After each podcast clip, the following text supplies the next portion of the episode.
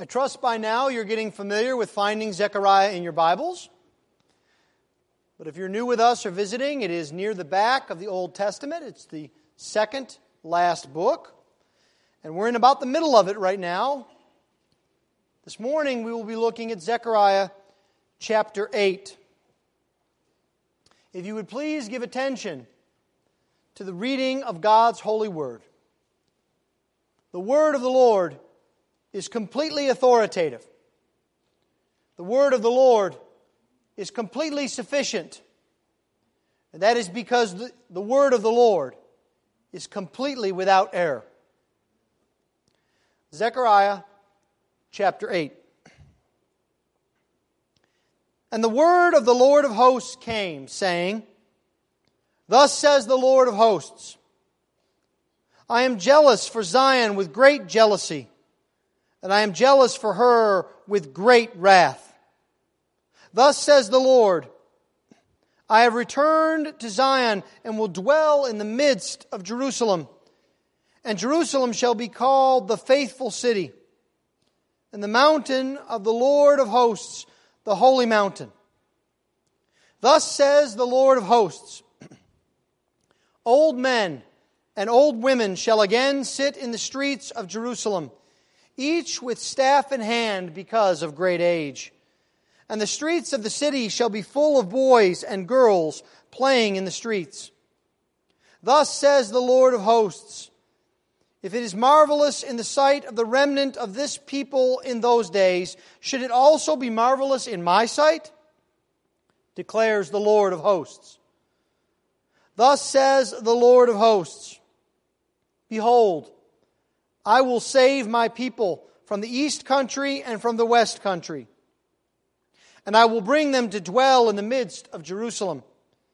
And they shall be my people, and I will be their God in faithfulness and righteousness. Thus says the Lord of hosts Let your hands be strong, you who in these days have been hearing these words from the mouth of the prophets who were present on the day that the foundation of the house of the Lord of hosts was laid, that the temple might be built. For before those days there was no wage for man or any wage for beast, neither was there any safety from the foe for him who went out or came in. For I set every man against his neighbor. But now I will not deal with the remnant of this people as in the former days, declares the Lord of hosts. For there shall be a sowing of peace. The vine shall give its fruit, and the ground shall give its produce, and the heavens shall give its dew.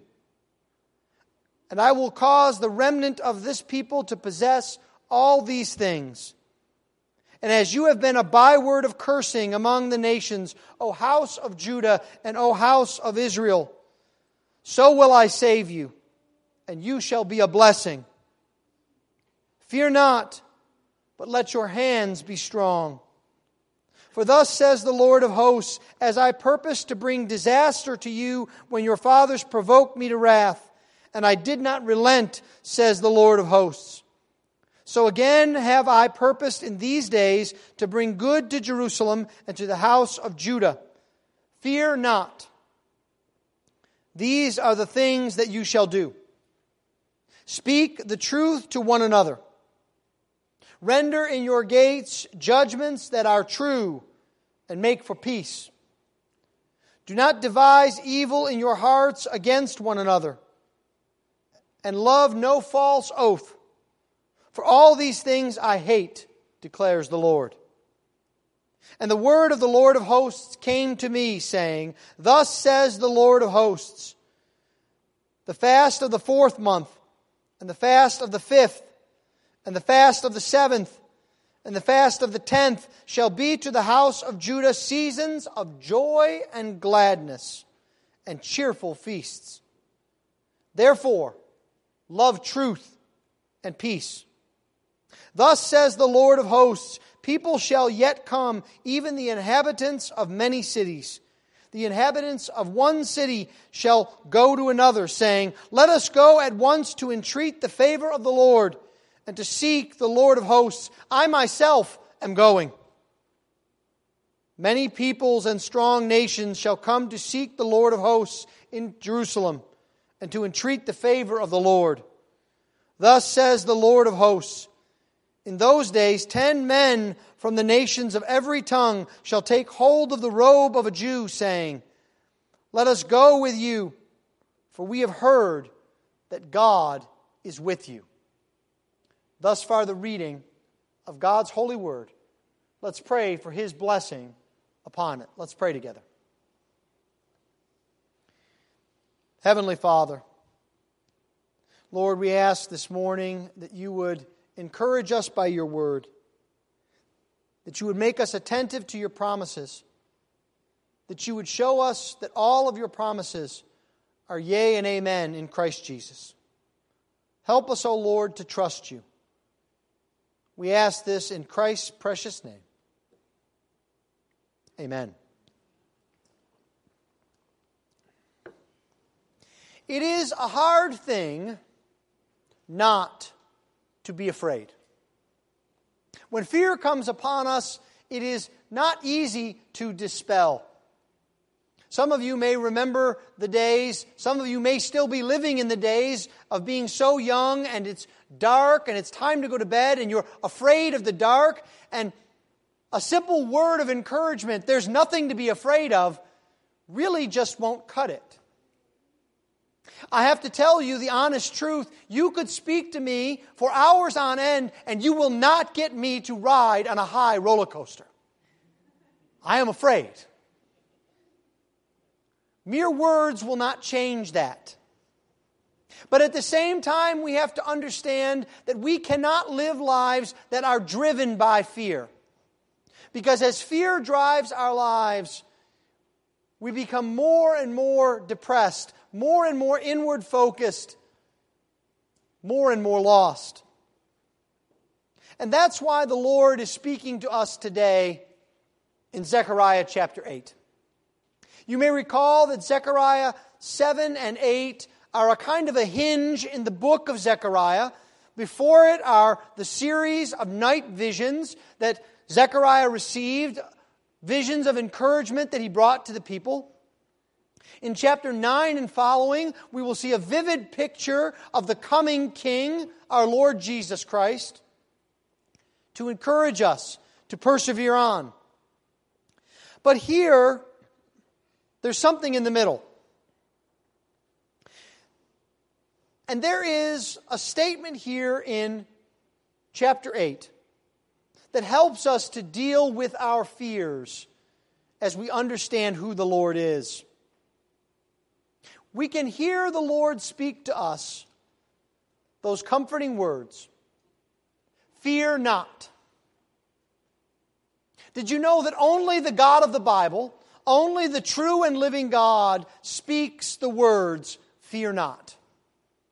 In all of the false religions throughout all of the world, there is a sense in which fear is good for the idols. It is good for the false religions. It is the way that people are kept under a thumb.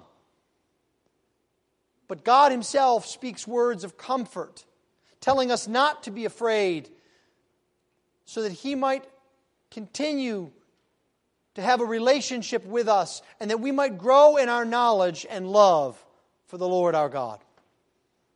This morning in chapter 8, we see three reasons why we should not be afraid. The first is because the Lord is sovereign. The second is because the Lord strengthens his people. And the third is because the Lord transforms. The Lord is sovereign. He strengthens his people and he transforms. Let's begin then by looking at what it means to say that the Lord is sovereign. Now, sovereign is just a 25 to 50 cent word that means in control. The Lord is in control. Now, you have to understand the context in which God is speaking right now. You remember that there was a delegation that came from Bethel wanting to know whether or not they needed to keep certain fasts. And it seems to me that the delegation probably came and they wanted a simple answer yes or no. But they made a mistake. They asked a prophet, they asked a preacher a question. And instead of yes or no, they got a two part sermon. The first part of that sermon was chapter 7, in which they were called to repent, to not seek externalities, but to focus upon the Lord. And now in chapter 8, we have the second part of this sermon, and it is a call to trust in the Lord. You see, they had come wondering if they had done enough in fasting. And the Lord realized this, and He answered, cutting them to the quick.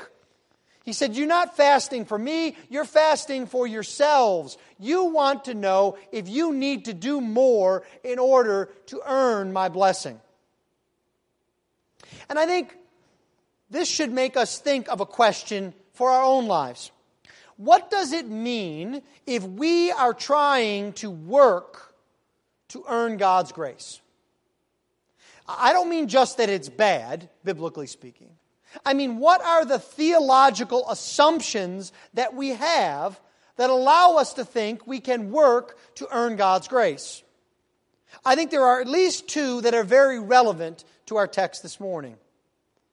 First, if we are trying to work to earn God's grace, we think God is not willing to bless us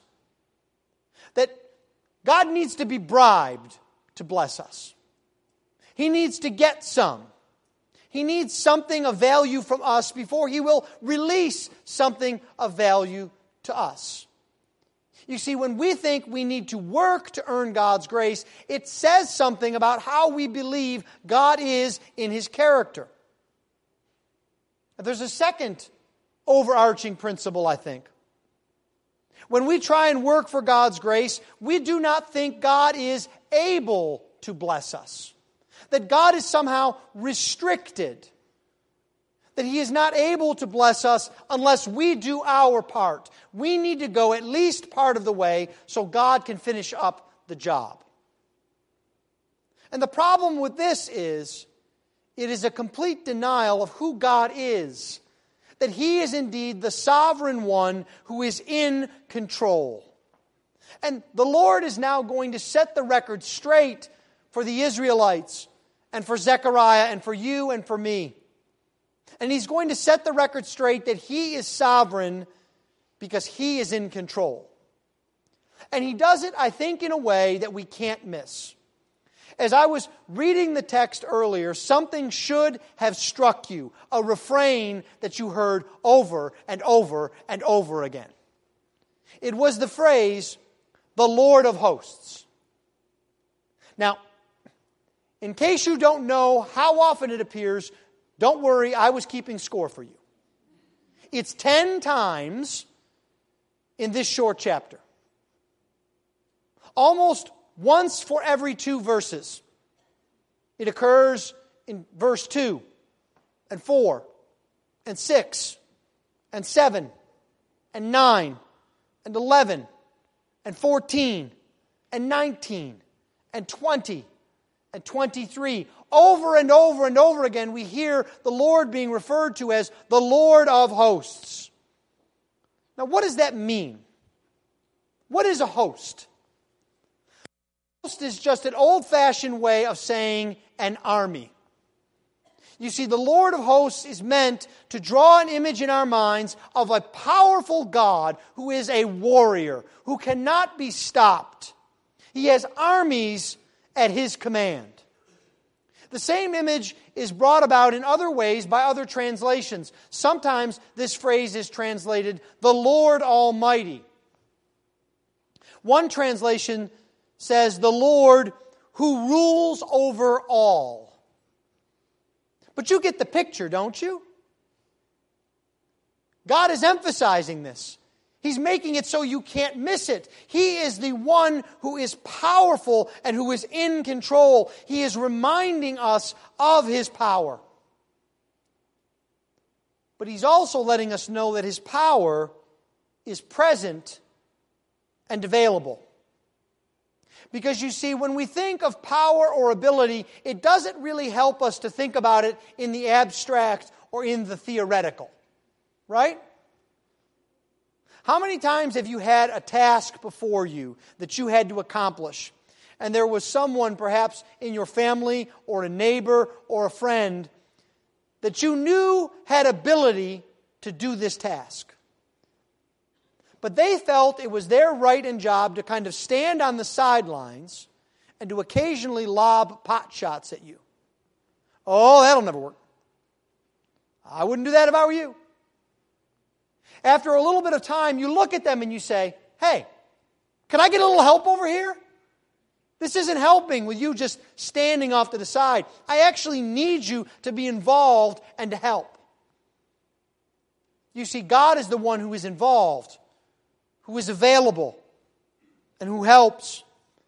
The Lord is not just powerful, He is powerful on the side of His people. He makes this very clear in verse 2. The Lord says, I am jealous for Zion with great jealousy, and I am jealous for her with great wrath.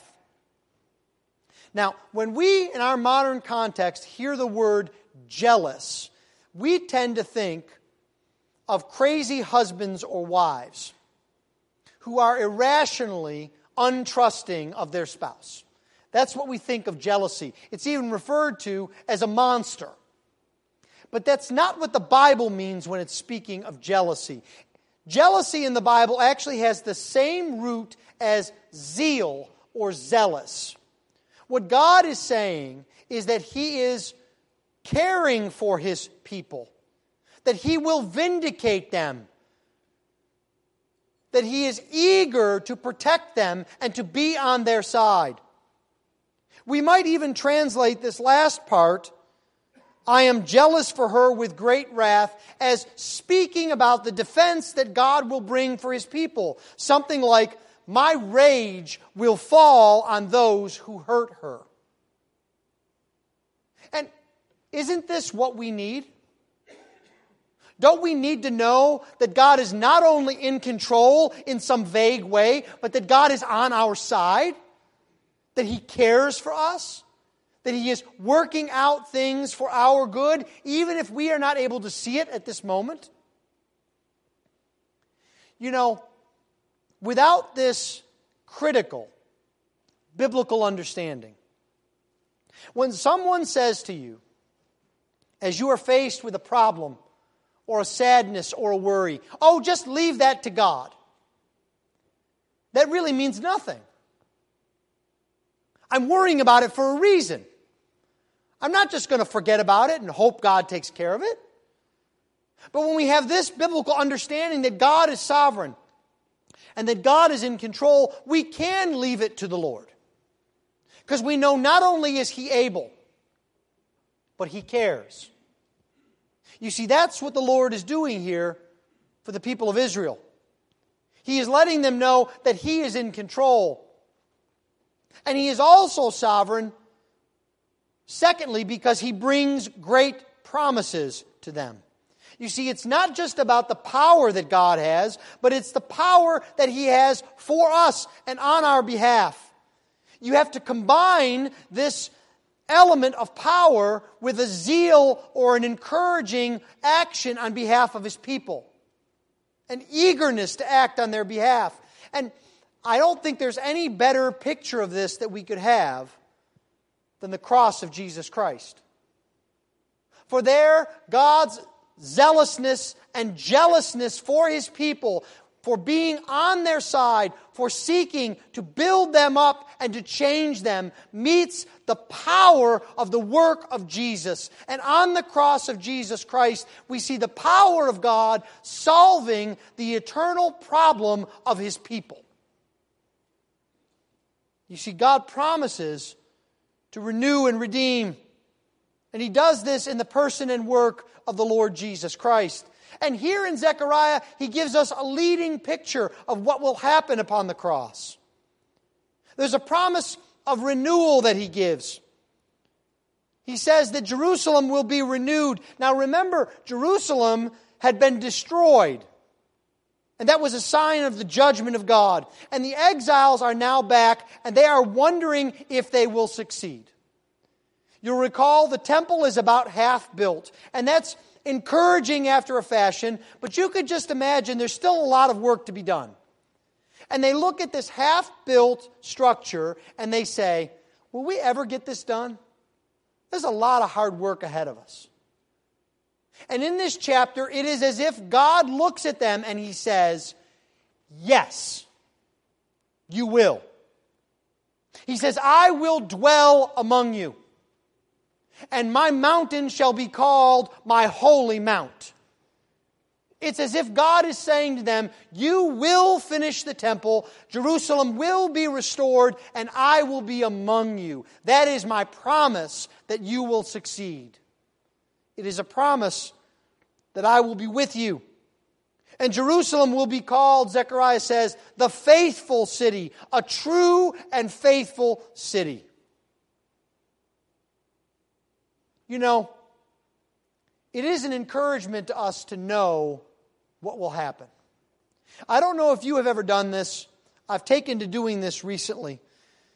If I'm watching a film, especially an action film with many characters, and I wonder what's going to happen, I become a little bit agitated or nervous, wondering who will make it through to the end. And occasionally I'm I take out my phone and I flip myself to Wikipedia and I scan through the plot of the film so that I know what's going to happen. Will the hero survive? Will he marry the girl in the end? And you see, I'm not as worried about losing the surprise as I am about just getting settled into watching the movie. The, the, the, nervousness will leave me because I know the end, right? There's nothing to worry about now. In reality, that's the way your life is. You know the end. God has told you. When He tells you what He will accomplish, His promise is before you, then that strips away the fear. It cannot exist anymore because we know the end. Nothing is going to pop out and surprise us. We already know what is going to happen. And God promises great peace and prosperity for His people in Jerusalem. He says, There will be old, people who are so old they need a stick to stand up and walk. And there will be young people running in the streets playing. Now, that may not immediately seem to you to be a great promise, but I ask you have you ever seen footage of cities during a war? The Balkans in the 90s, Syria today. Do you know what you don't see? You don't see old people walking around. You don't see children playing in the streets. It's too dangerous. It's not safe for them. You see, what God is saying is this city that has been destroyed will be established, and I will dwell with my people, and I will bring you peace and prosperity. True peace and prosperity that will allow you to rejoice the most vulnerable in society will be taken care of by me, the Lord says. And then he promises to return. He promises to return his people to their land. He will unite them. He will bring them, he says, from the east and from the west. He will reverse the effects of the curse on the people of God. And he will gather them together and that just seems too good to be true. He says, Does this seem to be marvelous in your sight? Should it also be marvelous in mine? You see, this promise of God seems even beyond what we can imagine. That all of the effects of the curse can be stamped out, that He could bring His people back and restore them but you see, God speaks that word of comfort to you today. If you're living in what you think is a shattered family, if you think your marriage is strained beyond the breaking point, if you think you cannot possibly climb the financial hill before you, if you wonder how you can possibly repent of the sinful lifestyle that you have fallen into, the Lord speaks to you and He says, This is not difficult for me. You remember the scripture verse that says, Nothing is impossible with God? Zechariah actually takes it a step further. He says, Nothing is difficult for God. It is not a marvelous thing in His eyes. It is what He does, it is a part of who God is. And He seals these promises by the nature of who He is. Notice the most important thing about these promises we see in verse 8. And they shall be my people, and I will be their God in faithfulness and righteousness. This is the language of covenant renewal. God is drawing his people to himself. He is the one who is active. He will not leave them nor forsake them. This is the promise that God has given to you today in Jesus Christ. Paul says almost exactly the same thing in 2 Corinthians 6. He says, God said, I will make my dwelling among them and walk among them, and I will be their God, and they shall be my people. That means that God is sovereign, He's in control, and He is for His people. The second reason we have not to be afraid is that the Lord tells us that He is strengthening His people. And the first way He does this is with a reminder of the past. He tells them that He is here now to strengthen them. In verse 9, let your hands be strong, you who in these days have been hearing these words from the mouth of the prophets who were present on the days that the foundation were laid. He says, You were around when things were tough. You saw when nothing was going forward. You saw when no man had a wage, no beast had a wage. But now I am here among you. You see, there is a very famous verse that makes it on the walls of almost every Christian house at some point. It's cross stitched, or written, or calligraphied. I can do all things through Christ who strengthens me. The problem is, I think often we have come to understand that verse to mean I can do anything I set my mind to because Jesus. So if I set my mind to something, I'll accomplish it. So therefore, I'm going to set my mind to this. But that's actually not what Paul is saying. He's not saying, I want to be able to accomplish this task, and I will because Jesus. I can fix my problems because Jesus. No, Jesus is not a magic mantra in this sense. What it really means is that we are to do all things that God has given us to do, that God will equip us to do His will. And so, therefore, the Lord says, Remember what it was like when you were kicking against the goads. Remember what it was like when you were abandoning me. Remember what it was like in your time of chastisement and struggle. Nothing you did succeeded. You weren't focused on the Lord. When they first began rebuilding the temple, they got nowhere. They did less work in 20 years than they've done in the last two. Why? God tells us in the prophet Haggai. He says, because you were too worried about your own houses and your own lives and your own fortunes, and I was an afterthought. And so you didn't succeed at all because I was not with you. But now I am with you.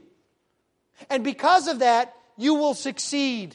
You will be safe because I have a purpose for you, God says. God says, I want you to see my faithfulness. I want you to be a testimony to the nations. Right now, God is showing his salvation through the people of Israel. He says, Don't be afraid. Not because the circumstances now are better. You see, that's the trap for us. We think whether we should be afraid or not depends on how bad things are. God says you got it all wrong. Don't be afraid because I'm with you. Better to have bad circumstances and God be with you than good circumstances and God be absent. Then you should be really afraid. Because if things are going well and God is not with you, and you think you have it all together, and you don't need the Lord, and you don't need His Word, and you don't need His redemption, then you are set up for a majestic fall. It is the pride that goes before the fall. The second way that the Lord equips and strengthens his people is with a call. He calls his people to serve. Look with me, if you would, at verse 16. These are the things that you shall do. Speak the truth to one another. Render in your gates judgments that are true and make for peace. Do not devise evil in your hearts against one another, and love no false oath. For all these things I hate, declares the Lord. There is another challenge that comes to us. We want to emphasize the grace of God. But the problem is that sometimes the way we look at the grace of God makes us leery or wary or afraid of service. We wonder if it's wrong for us to serve the Lord. We wonder if it's wrong for us to want God's blessing upon us, as if somehow we have to be completely altruistic in our relationship with God, or else we're doing something wrong.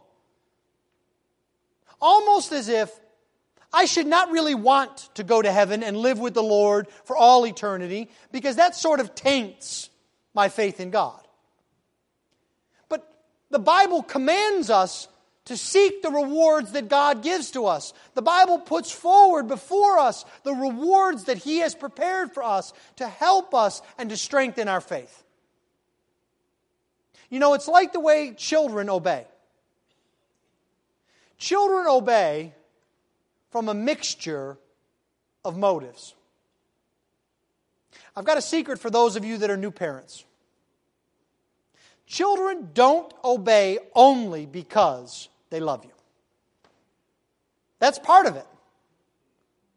But they also obey because they want to please you. And they also obey because they want the reward. And we can't separate out those strings, they, they all come in together it's as if we went up to a tapestry and tried to pull a thread, hoping to resolve the problem, and all we do is make a big hole. You see, the Bible puts before us these rewards to encourage us to follow the Lord. It is a consequence of our trust in Christ. God calls us to serve Him so that we know Him better. But then, of course, there's an obvious question How can I serve God? How can I give to God? You know, if it's difficult at Christmas or birthday to give a gift to someone who has everything, how do I give to He who is everything? Can I increase God's glory? Can I increase the stretch of His arm or His power? No. So, how can I serve God? The Lord tells us here in Zechariah 8 we serve the Lord by serving others. How we treat others is the way in which we serve the Lord. And look at what he says speak the truth, be fair and just. Don't nourish hatred in your heart. These things that we do serve the Lord. The Lord has placed them in our path that we might be a benefit to others around us. It is what God calls us to do. And then when we seek God's blessing, not as an end in itself, but we seek God's blessing as a reminder to us that we are actually seeking God. We know that He is the only one that can provide the blessing, that He is the one who has prepared the way for us. The Lord strengthens us with this call to service. Thirdly and finally, we are told not to be afraid because the Lord transforms. We see this here in verse 19 and following. Thus says the Lord of hosts the fast of the fourth month, and the fast of the fifth, and the fast of the seventh, and the fast of the tenth shall be to the house of Judah seasons of joy and gladness and cheerful feasts. Do you remember the original question that the folks from Bethel asked? They said, Do we still need to keep the fast of the fifth month? Look at how God answers. He doesn't just answer about that one fast. He says, I know about all these fasts, these four fasts that you have. You see, Bethel's vision was very small. All they wanted to do was to stop this one fast and to get life back to normal. But God says, I'm not just trying to get you back to normal. He says, I'm ready to treat all of these fasts, and I'm not just telling you to stop them. You see, often that's how we live. We dream small dreams. We think it would be wondrous if one person came to know the Lord in our church, if one church was planted, if one missionary was encouraged. And what God is saying here is your dream is too small. I am the Lord. I transform all creation. And he says, I'm not just going to stop one feast. I'm not even just going to stop four feasts, four fasts, excuse me. I'm going to take these four fasts and I'm going to turn them into feasts. A time of sadness will become a time of joy. A time of ashes will be a time of beauty. I'm going to turn everything around. That is a picture of what the gospel does. The gospel doesn't just take the bad out of your life. You're looking too small if you think that Jesus died upon the cross just simply to rid you of bad habits you don't enjoy. The gospel changes everything. It brings great joy and blessing in its wake. You see, now because of the work of Jesus, there is feasting where there was once lack.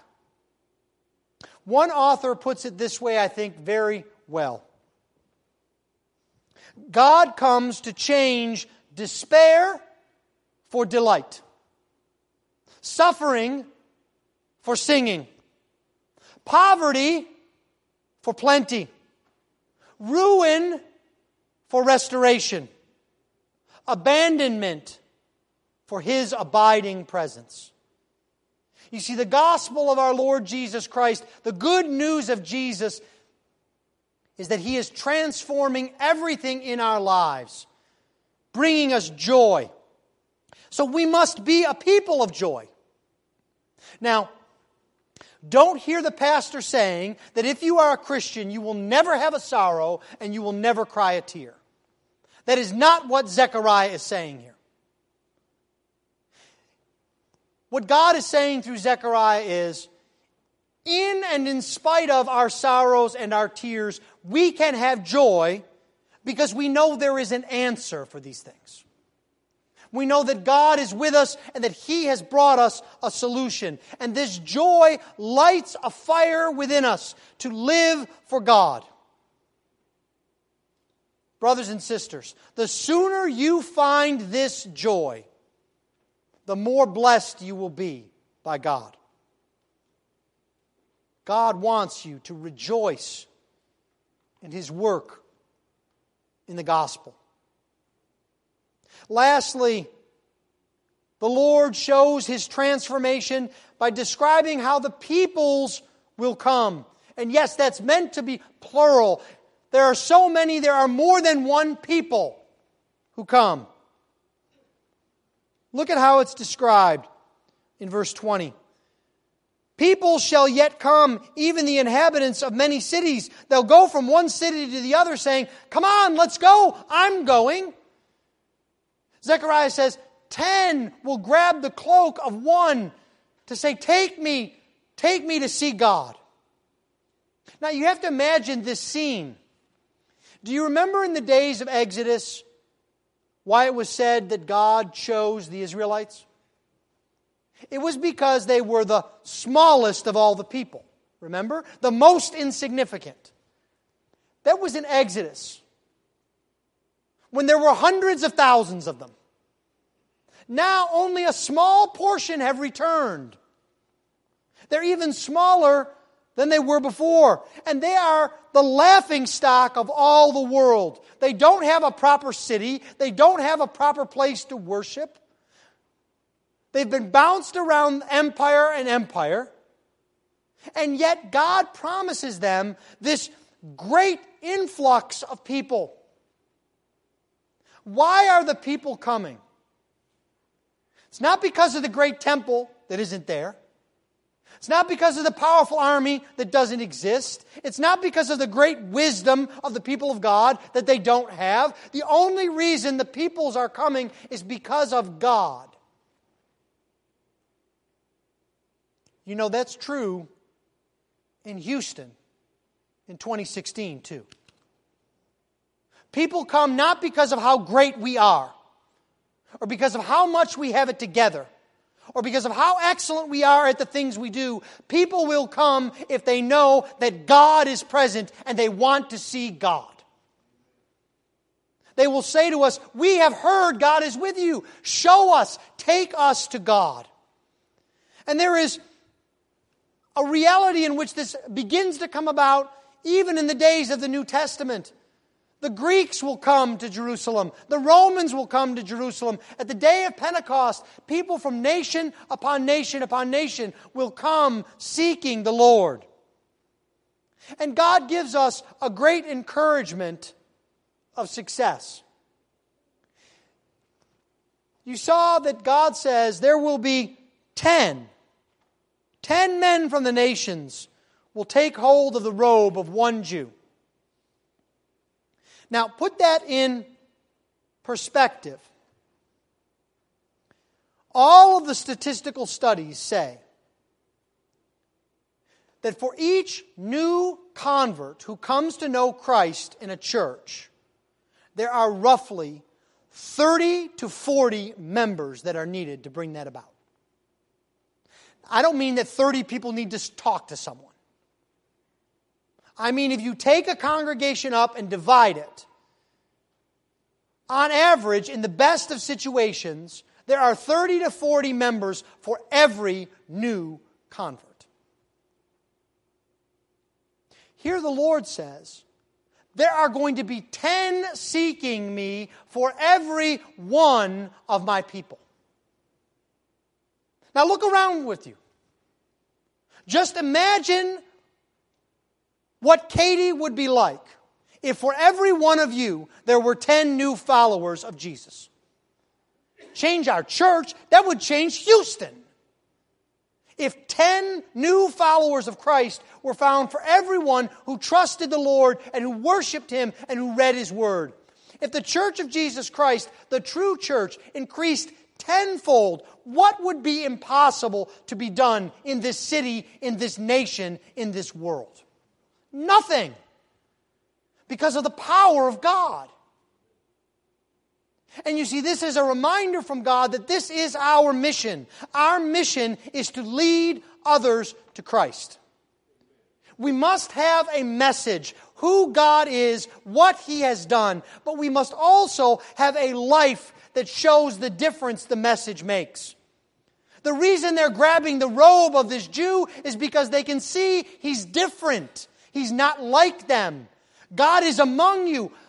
What is going on? Take us to this God. And that is something that you can do today, beloved. You don't need to memorize 100 Bible verses to do this. You don't need to get a seminary degree to do this. You don't need to go out on the mission field to do this. All you need to do is today to have a commitment to honoring the Lord and being thankful for what He does and doing that in a public way. And people will notice. And people will be changed. Not because you're the best at it, but because God has promised to do that. That's His promise to us. In conclusion, there is no reason for you here today to be afraid. Why? Because God is in control. Because God is strengthening you day by day. And because God is transforming you and all of His creation to worship and honor Him. This is what the Lord speaks to us. We need not fear. We are in the hands of the one who is all powerful and who is on our side and who seeks our good and life. Trust the Lord today. Follow after him. Heed his word.